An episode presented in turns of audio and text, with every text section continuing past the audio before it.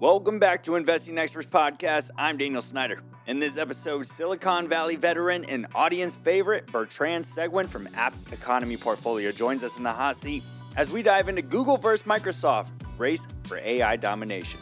We also go over two stock picks he is recommending for investors at this time, and one of them is a bold call against a specific Berkshire holding change in their latest thirteen F filing. But first, just a reminder, anything you hear on this podcast should not be considered investment advice. At times, myself or the guest might own positions in the securities mentioned, but this is for entertainment purposes only, and you should seek advice from a licensed professional before investing. Lastly, a shout out to Web Fam six, who just gave us another five-star rating and review. If you're enjoying these episodes, please do us a favor and leave a rating and review on your favorite podcasting app. It helps us climb the charts and lets us continue to bring these expert insights every week. Now let's get into the interview. All right, Bertrand, I got to say, I love having you on the podcast. I follow you all across the board. The data, the charts you put together, I mean, you are a content machine. But for the people that don't know who you are, maybe just take a little bit of time up here up front and kind of give us your background of how you got to where you are today. Sure, yeah. Well, the the long story short is I went to business school in France. Uh, Started my career in financial audit, where I was uh, I was at PricewaterhouseCoopers, where I did financial audit for a large, wide range of industries. Um, eventually, I was poached by a, a large gaming publisher called Bandai Namco. That's a Japanese uh, company that invented Pac-Man, for if you don't know, back in the eighties. Uh, so very one of the biggest mobile gaming companies in the world. They, they have uh, I Ps like Dragon Ball, uh, namely, uh, that does very well around the world. Um, and so I, I learned a lot of stuff being in gaming, being a financial executive in uh, in gaming. I was also involved in corporate strategy, so it taught me a lot about M and A and just uh, the uh, power dynamics and what matters when you make an investment in the corporate world. Um, and, you know, that inspired me to really watch the gaming industry switch from analog to digital, because when I first started in gaming, it was probably twenty ten. So most of the revenue in twenty ten in the gaming industry was still like, you know, boxes on shelf. Uh, you buy your P at the time, uh, what was it, P S three games? Uh, so it was replicated discs, right, in the box. And I watched firsthand, you know, the whole thing switched to digital. At first, we couldn't believe that, right? Oh, wow, twenty percent of our sales from this game will come from digital platforms. Now people don't mind not having a disc. That was a surprise at first, right? But we came to that realization. It was still like twenty twelve or something, right? Uh, twenty thirteen. And uh, the same for the rise of mobile. I've I've witnessed mobile becoming the de facto like place where people are switching their gaming experience with free-to-play games. People didn't believe free-to-play games were a thing if you go back ten years or a little over that. So Uh, maybe twenty ten was uh, the beginning of the rise after the iPhone launch and uh, and the app ecosystem growing. So my point here is I looked at all these things firsthand, and I've eagerly tried to apply this to other categories where I'm like, I know what worked for gaming, and gaming tends to be a few years ahead of the the rest of the pack. And so where, what are other industries that are shifting to analog from analog to digital in the same way, where there are investment opportunities or ways to really benefit from that trend? And if you extrapolate that to, you know, the shift from uh, cable to streaming, the shift from uh, analog advertising to the uh, full-on digital advertising that we talked about today, uh, if you think about the rise of A I, if you think about, uh, you know, we it was Valentine's Day yesterday, so we, we talk about uh, Match Group and how matchmaking has become a full-on digital uh, business where people spend money on dating apps the same way they spend money on games, right? So, so many businesses are flourishing now, making extremely high margins out of uh, business models that didn't even exist fifteen years ago. I've I've really enjoyed learning in that space, and this is where really I, I seek opportunities uh, moving forward. Why don't we just go ahead and dive into the meat and the potatoes of everything that's going on right now, the world of A I. We want to hear from the man from Silicon Valley himself, the veteran. What is going on with Microsoft and Google right now? Do you favor one over the other? What should we be watching as investors? I wanted to chat about Google and Microsoft and everything that's going on in A I, mostly because first of all, it's so captivating, right? It's been really top of mind. I think it's pretty rare that we see such a big shift in terms of a potential competitive landscape that gets reshaped. Uh, a lot of people, you know, refer to Steve Ballmer. At the time uh, the iPhone was announced, and he looked at his own market share and didn't, didn't feel really threatened by it, and was pretty comfortable that people needed a keyboard on their phone or things like that. So that's kind of reminiscent of this phase. And it begs the question, are we seeing a similar shift right now? And I hope today we can chat about why it may or may not be the case, but uh, that's that's the kind of shift we're seeing. Um, and so the the big announcement that Microsoft has made, of course, was uh, right after the huge success that we've seen from ChatGPT. So uh, after two months, uh, pro- after a proper launch to consumers, it took two months for the app to reach one hundred million users. But that's the, the big headline, right? Everybody cares about ChatGPT more than they care about Bing, right? But uh, the thing is, Microsoft has had this search asset with Bing for a very long time, Uh, with a estimated three percent market share uh, of the search market compared to ninety-three percent for Google. So it's a, a small piece of the pie, but the the whole excitement is around, oh, what if Microsoft powers Bing with ChatGPT, and now you're looking at something that can eat away at the market and really, really thrive. And so um, the core uh, thing to consider first is w- large language. Right, uh, large language models, or L L M, they are they are what powers those conversational A I. So an A I you can uh, chat with and uh, back and forth with uh, questions and answers. Um, and so when you think about L L M, that's just a deep learning algorithm, right? Where uh, it uses a massive uh, data set, basically the internet, right? In the case of ChatGPT, and uh, it can then recognize, Um, summarize, translate, predict things based on uh, trends, things like that. So it's it's like a financial analyst, if you will, who would have all the data about earnings of a company, and they can regurgitate, you know, what's going on, maybe trend lines, um, margin trends, things like that. What has been captivating is the allegations of a code red, right, at Google. I'm sure you heard about that.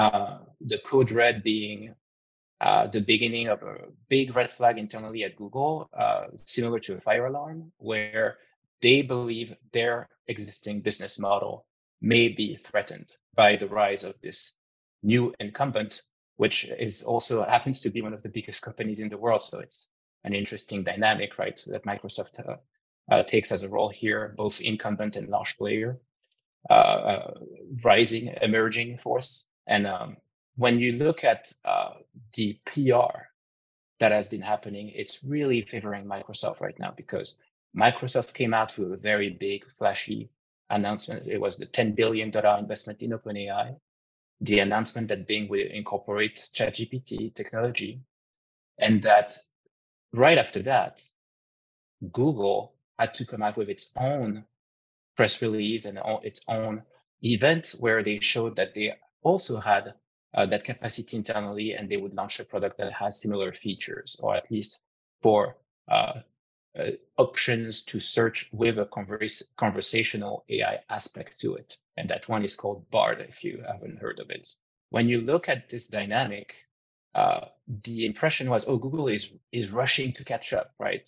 To uh, add insult to injury here, there was a clear mistake in the demonstration of what Google Bard uh, is capable of. And that was, if you if you don't know, it was basically a question about what, what was the first uh, exoplanet discovered, or what exactly when was the first exoplanet discovered, and, it, and there was a wrong answer provided. In certain ways, that wrong answer would have also been provided by a Google search. It was essentially a human mistake from a website. And so it was not necessarily Bard making a mistake, but the headline was out there for everybody to see, oh, this new product from Google made a mistake. One could argue this wiped out one hundred billion dollars from Google's market cap, because the day this launch happened, maybe people were also underwhelmed by the announcements. Uh, we have yet to see, you know, more product that would compete directly with ChatGPT. But for that Google Bard announcement, you, you, we saw the stock tank almost ten percent and one hundred billion being wiped out. This should have happened to Microsoft, and I'll tell you why. The in the Microsoft very curated announcement with Satya Nadella speaking, we had a very clear layout of what Bing plus Edge plus Edge and ChatGPT will achieve.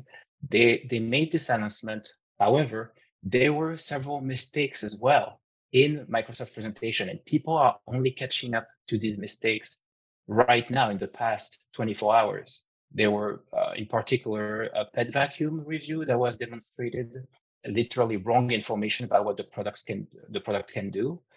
And uh, they went through gap earnings reports, and the financial statement summary had several uh, numbers that were completely wrong.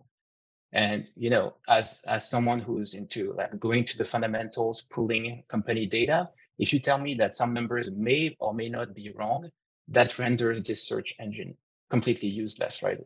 That Bing plus ChatGPT product is not ready for prime time. Uh, that begs the question, what is all the fuss? You know, uh, what the fuss is all about. And so when you when you think about the dynamics at play, uh, the biggest questions right now are around what is Microsoft trying to achieve and what can be the actual impact for, for Google. And that's really what I'm interested in. And so you're saying Google actually has an opportunity here, maybe with, you know, Google Cloud and being able to store all of their data and process as well? It's very clear that Google with Google Cloud is threatening Microsoft. Um, if you don't know, Google Cloud not only includes the cloud infrastructure services similar to Azure and A W S, but it also includes um, Google Workspace, which is a direct competitor to Office, right, for Microsoft, Office three sixty-five. It's in Microsoft's interest to challenge Google on its search initiatives because it may pull away some resource from uh, Google Cloud, which is currently still running at a loss. Google has invested heavily in its cloud infrastructure to be able to compete with Amazon and Azure. And it's the third contender right now. It's still growing faster. Uh, that, so it is catching up.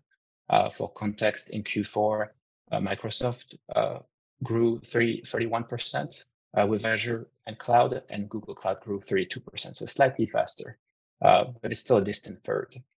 Circling back to what Microsoft's main goal is, I think we see uh, the main risk for Google into twofold. The number one is market share erosion, and number two is the gross margin or the margin profile of search that could dwindle for, for Google. When you think about the market share erosion, it's very simple, right? If you have ninety-three percent market share, uh, while the other has three percent, it wouldn't take that much for the sh- a slight shift to occur. There is the C F O of uh, the, the search business that includes Windows, Uh, Phil Phil Ockenden is his name. Uh, he mentioned that every percentage point that Microsoft gains in the search category would net uh, two billion in revenue. Right, uh, that tells you everything you need to know. That Microsoft is at about six billion annually from search, give or take, based on these numbers. There is a clear interest there, and they can do it without seeking a very high margin because this is all incremental for Microsoft. This is all like gravy on top of their existing business lines. Meanwhile, Google has to be highly protective because they, this is key to their business. Uh, uh, was about fifty-six percent of Google's revenue in uh, in Q four, and, and so they have to be protective of that. Uh, on, on the market share side, I, I do want to point out that there are so many things that go against the idea that Google search is dead, right, or anything like that. Uh, first, we have to consider what exactly does a Bing plus ChatGPT compete with, right?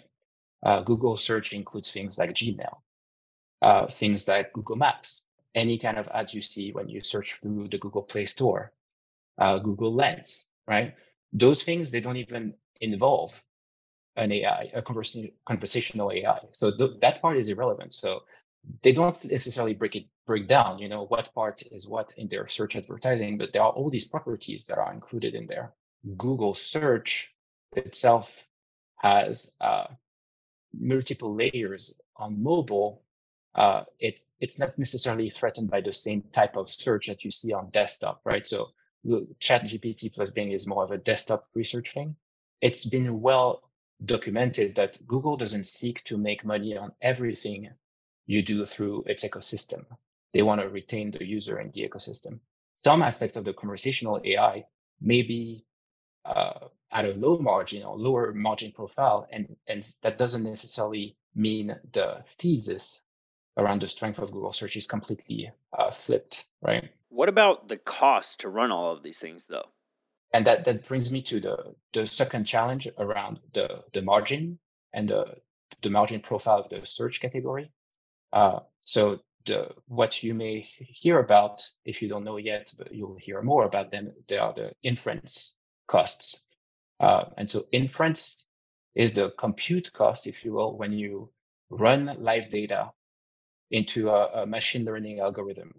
So to, to try to make it simple, if I type in Google uh, Amazon Q four uh, earnings, it's going to put a link to the investors relation website, and I'm all set, right?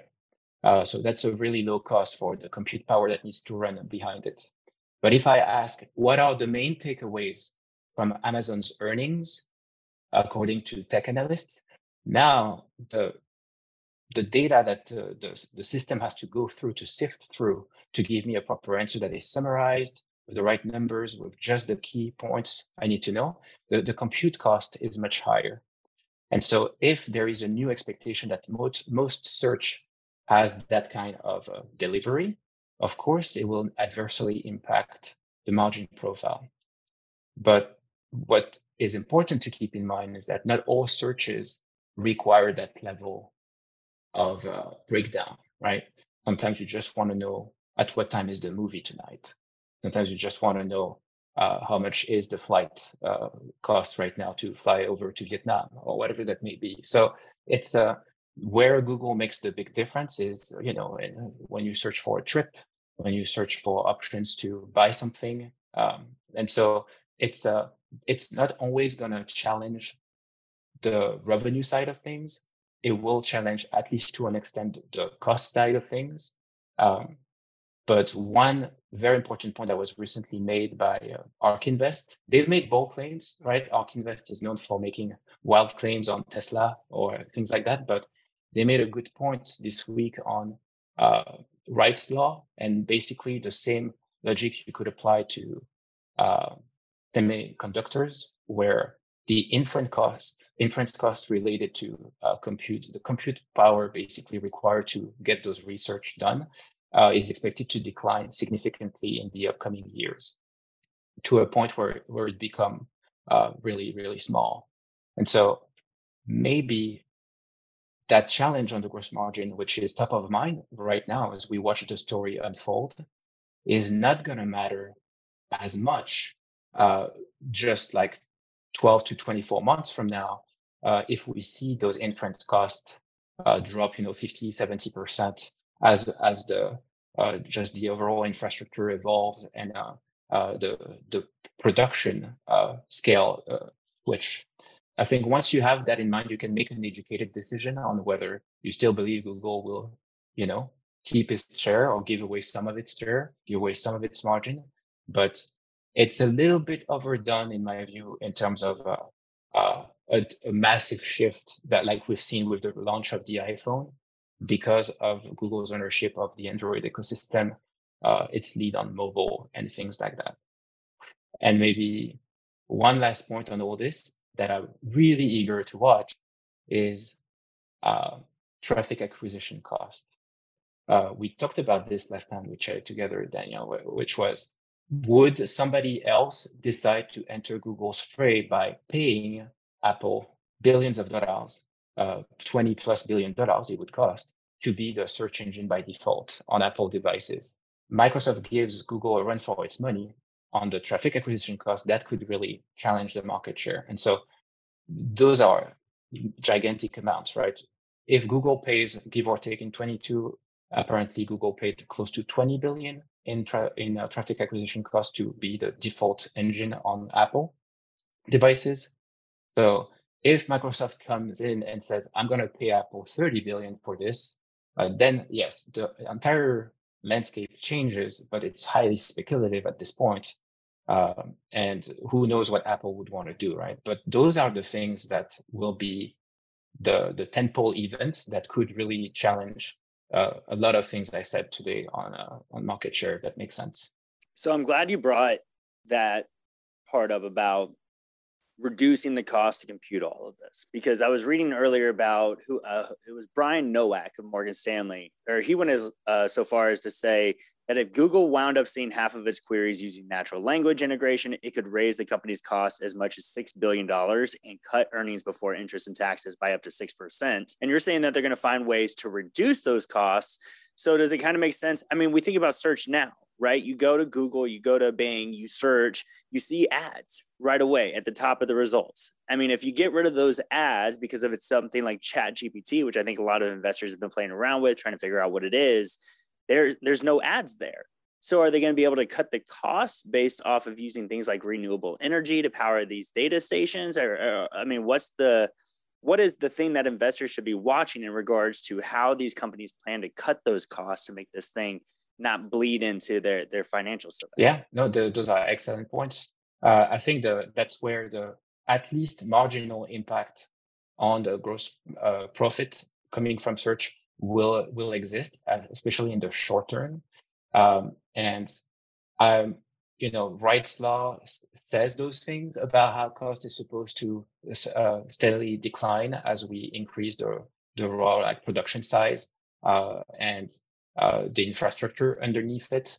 So it remains to be seen, right? So uh, maybe it seems it will seem obvious two years, uh, three years down the line that these costs were bound to decrease and that generative A I uh, uh, would not cost as much as it does in uh, twenty twenty as it did in twenty twenty-two.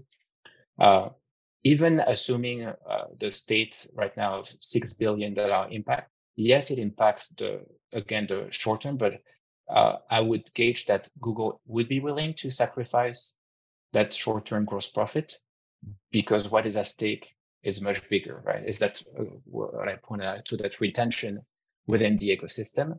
So of course, from a valuation angle, if you start building models and extrapolate the, the margin profile over time, then some of the pressure on Google's price and valuation is warranted, right? You could say, at least until we have more clarity, the uh, range of outcomes has increased.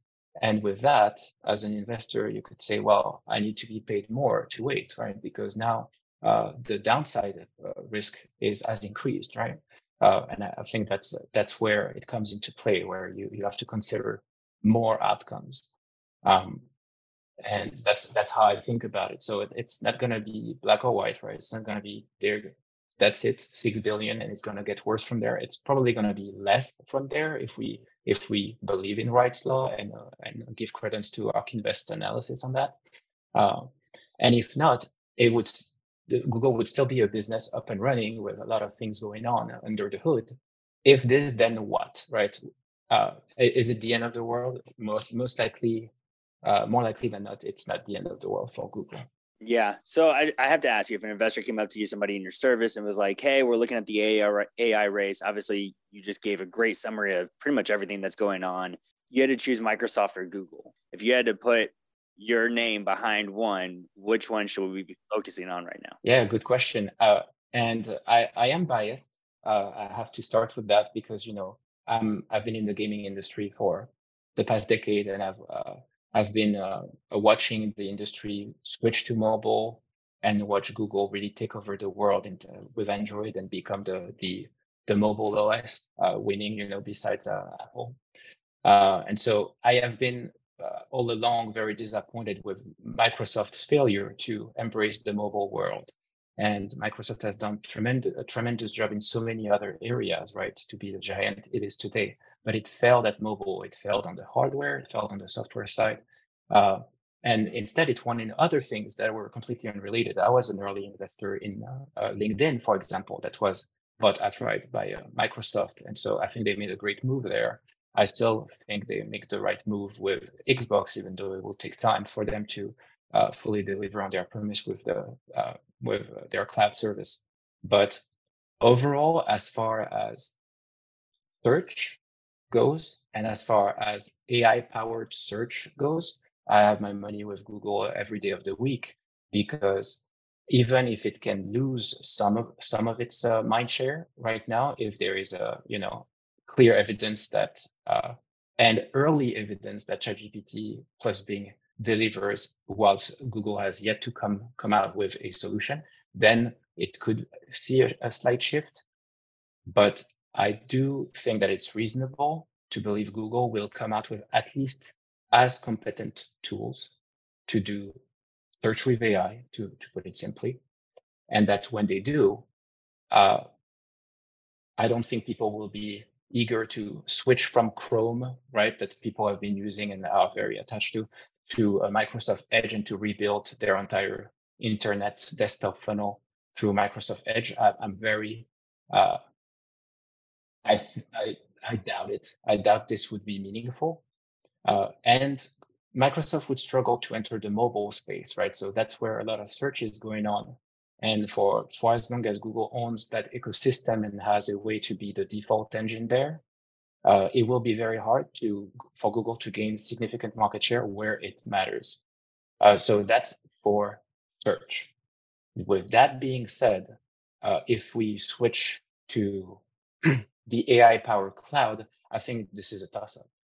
Uh, because uh, Google Cloud is still a distant third, right? And even though they are going to use A I applied to, uh, you know, their entire cloud services, I think Microsoft is making fantastic moves uh, with Azure and everything powered by A I within Azure, and that their large customers are very happy with it. So I would say that this is, it's two different, very different uh, segments of their business.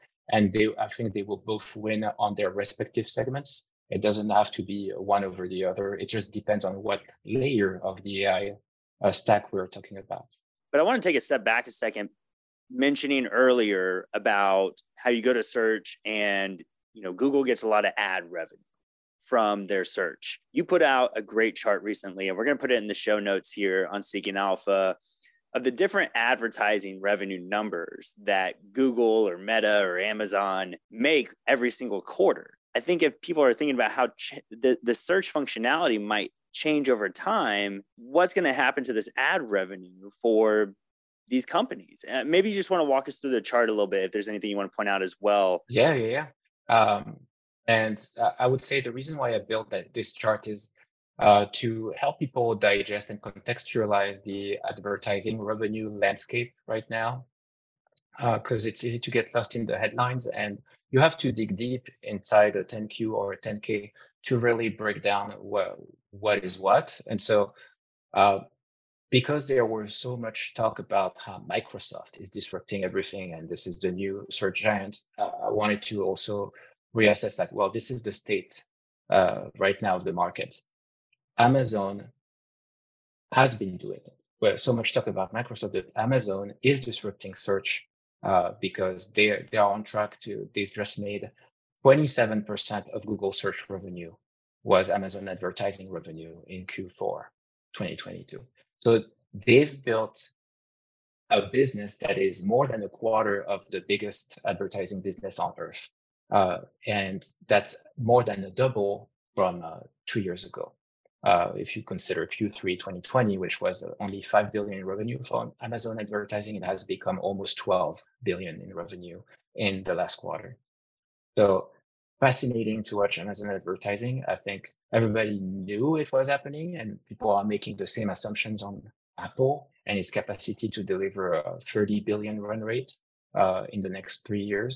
So we are seeing slowly like those large ecosystems find a way to monetize their audience and to really make a difference.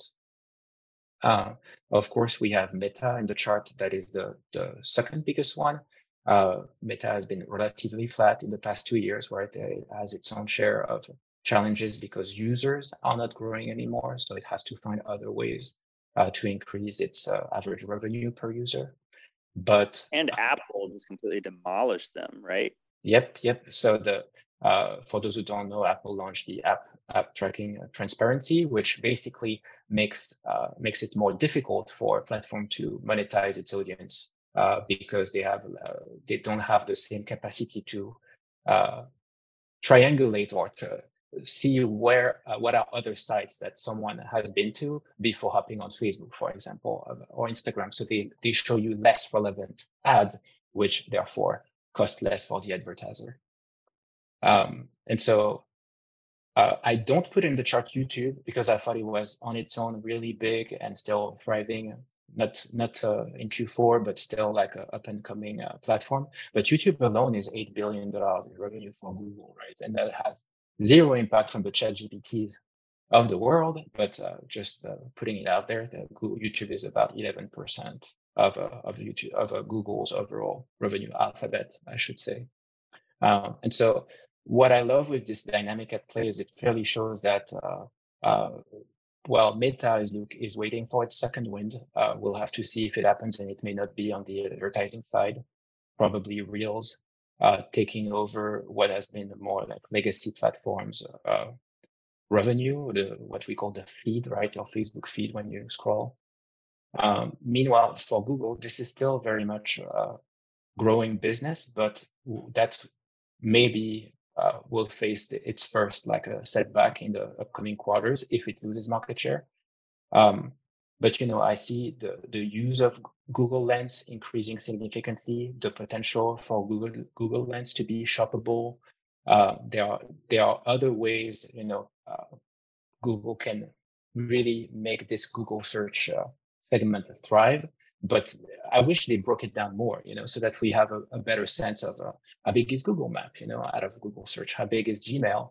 Um, and those things are almost their own separate mini empires. Um, that that would be worth studying because they, they follow different rules uh, in terms of uh, retention and monetization.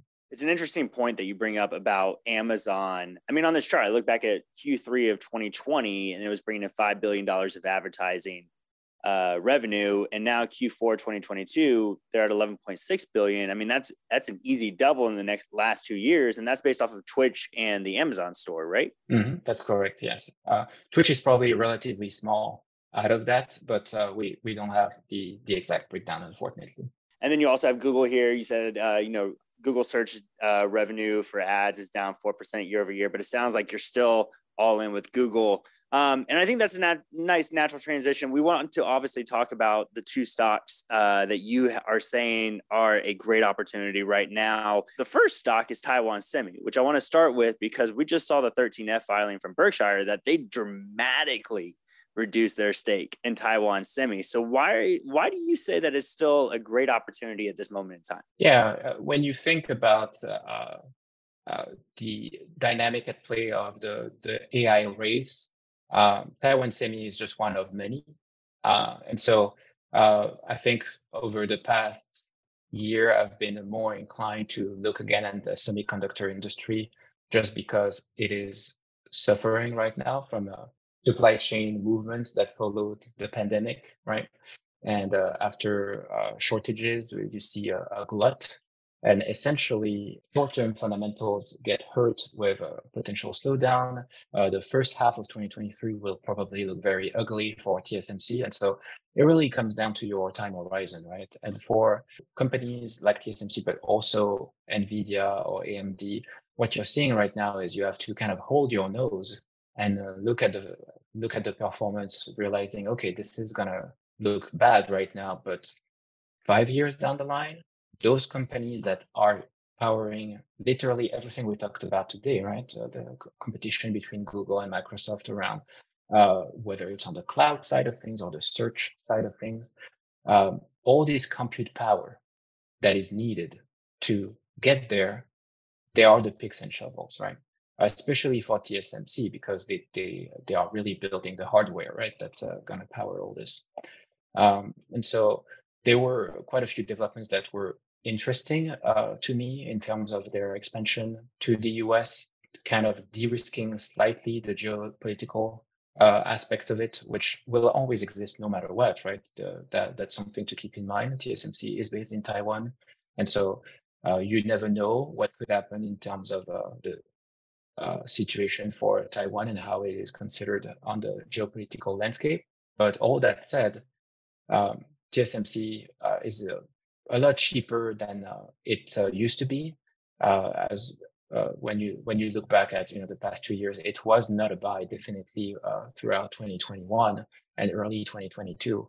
Uh, but for the past you know three months, three four months, uh, it looks appealing because they, there are good developments in terms of Apple being determined to uh, have T S M C really ramping up things in the U S, with the the financials long term looking healthy as ever, and the and the valuation becoming more palatable. You know, with uh, if you look at um, um, the EBITDA multiple, because it's kind of easier to watch a, a trend with the EBITDA, you can see that it's on the low end of the spectrum of the past twenty years, right? Um, something like um, seven to ten times EBITDA, if you, depending on the time of the day you're looking uh, and the time of the month. But this is. Uh, Uh, I, I added it to my portfolio uh, first of January decision. So it's up twenty-five percent since then, but uh, don't don't think I'm a genius. Everything is up twenty-five percent since the beginning of the year, but I, I still feel like pretty good about that entry point. And, I, and it might be an opportunity again later this year. Uh, all I know is that I, I find it hard to argue against owning Taiwan Semiconductor in a well-balanced portfolio because it has that in- international exposure. It is the raw compute power around the rise of A I. And uh, that, that's really how I think about it. I find it harder to defend not to own it. And, and then we uh, we won't go deep into the when exactly to buy and what should be the red flags. I, I do that monthly with my subscribers, but uh, at least for how it was trading in the past three months, I'm, I'm pretty happy I, I started buying some shares. I was going to ask you, I mean, playing devil's advocate, right? Because people like to do that. Uh, mm-hmm. You brought up the geopolitical side of things, but what also about, I mean, it feels like almost every month they're coming out and announcing that they're spending more and more on CapEx, right? And, and it takes them forever to build these foundries, even the Arizona plate and trying to get the three nanometer started. And then eventually there's, as we all know, there's going to be like a two nanometer and a one nanometer and a whatever's after that. Like it takes so long to progress through that. And there's so much capital spend. Like we know the backlog is pretty full, but I mean, that's a long time time horizon. And if China decides to invade Taiwan, does that disrupt the operations and the build? Uh, it could. I think this is all about like, a, can there be a steady flow of trade, right? And if trade changes and now you have everything, you know, that uh, goes out of Taiwan that sees uh, complications. Yeah, I think the potential China invasion of Taiwan makes the position sizing a key, right? So the When it, we talk about risk, we switch the conversation to a very different one, which is portfolio management, risk management, and position sizing, meaning would I have twenty percent of my portfolio in T S M C? Probably not, right? Because there are, there, uh, it's all about, again, going back to this notion of the range of outcomes.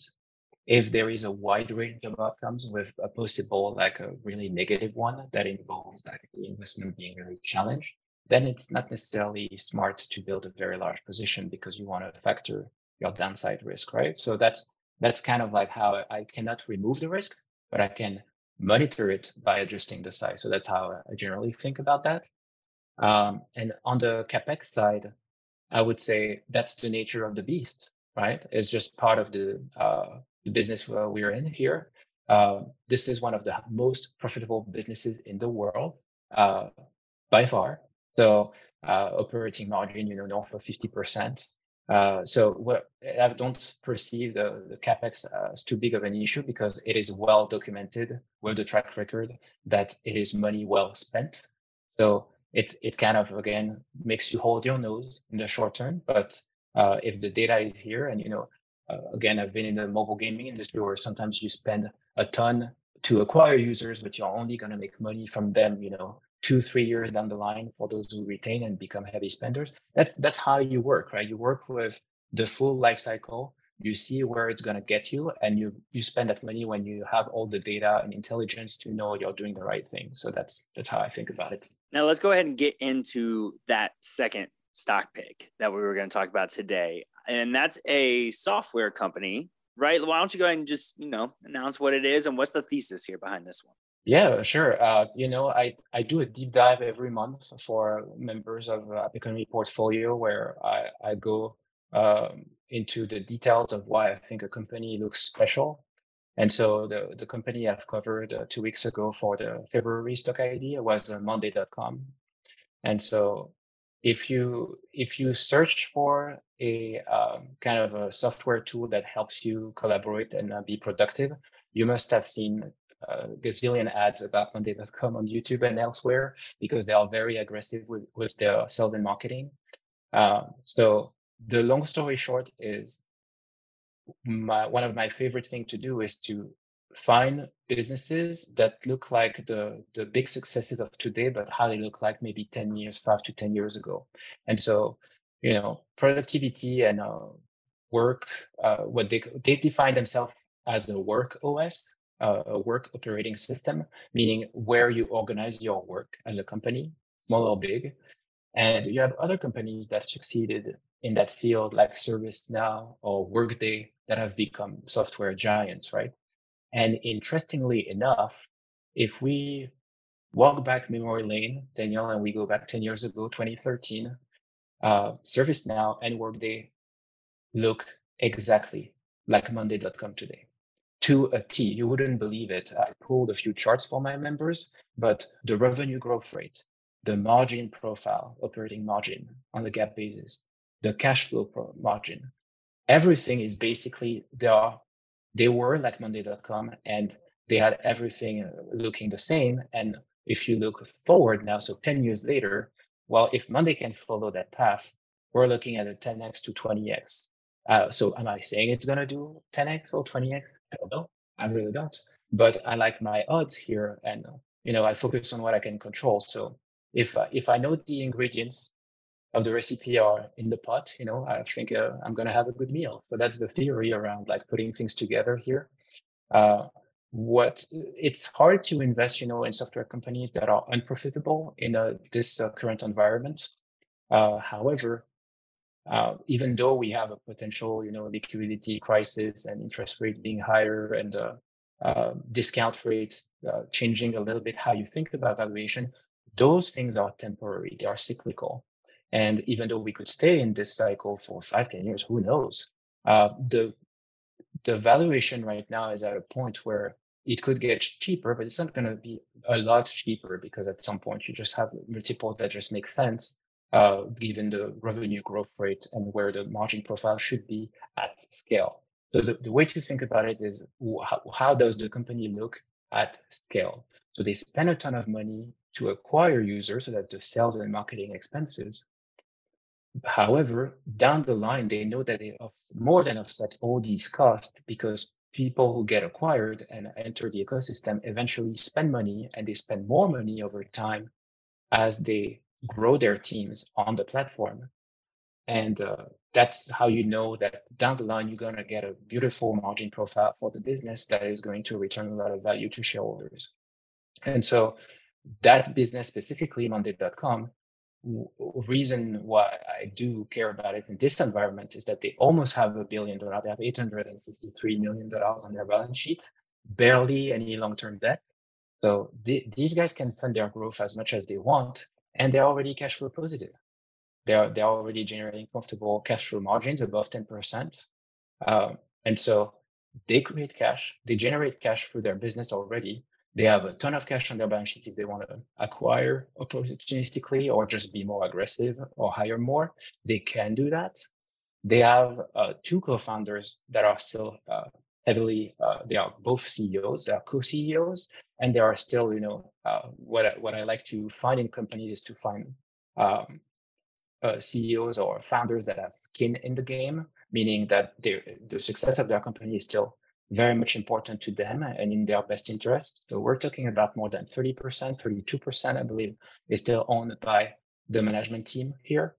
Uh, so this is those are all the ingredients I really look for to find relatively smaller companies that can go five, ten X because they, they have all the all these ingredients. Uh, so small companies that usually go with a smaller position. We just touched on the range of outcomes and the position size. So uh, typically, Monday would be a relatively smaller position for me. Uh, however, I really do like the odds uh, when I look at other mature businesses. No guarantee, again, that they're going to follow that pattern. Uh, not every company can end up being ServiceNow, right? But, uh, you know, the it's Maya Angelou who says, prepare for the worst, hope for the best, and uh, be unsurprised by anything in between. So that, that's where we are for Monday. I thought that one, Monday dot com, was an interesting stock pick just because I was looking at it on Seeking Alpha. Even I'm looking at it right now. The quant is a strong buy as well. Wall Street has a buy rating on the stock. Seeking Alpha authors have a buy rating on the stock. The short interest is eighteen point five percent, and the stock is up forty-one percent year to date. I mean, we're recording this February fifteenth. So, I mean, it's just like maybe somebody's listening to this right now. Is your word of advice to, you know, this is still a great entry point, but we're expecting this for years and years down the road, or wait for a pullback and then grab an entry? What would you say to those people?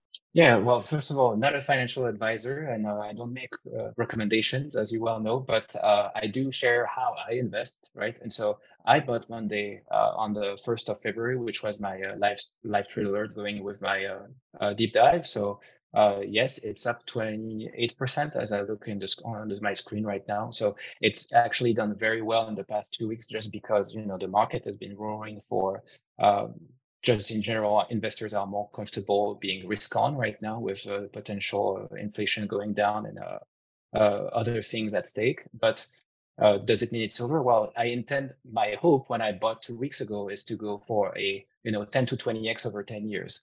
Uh, if everything goes really right.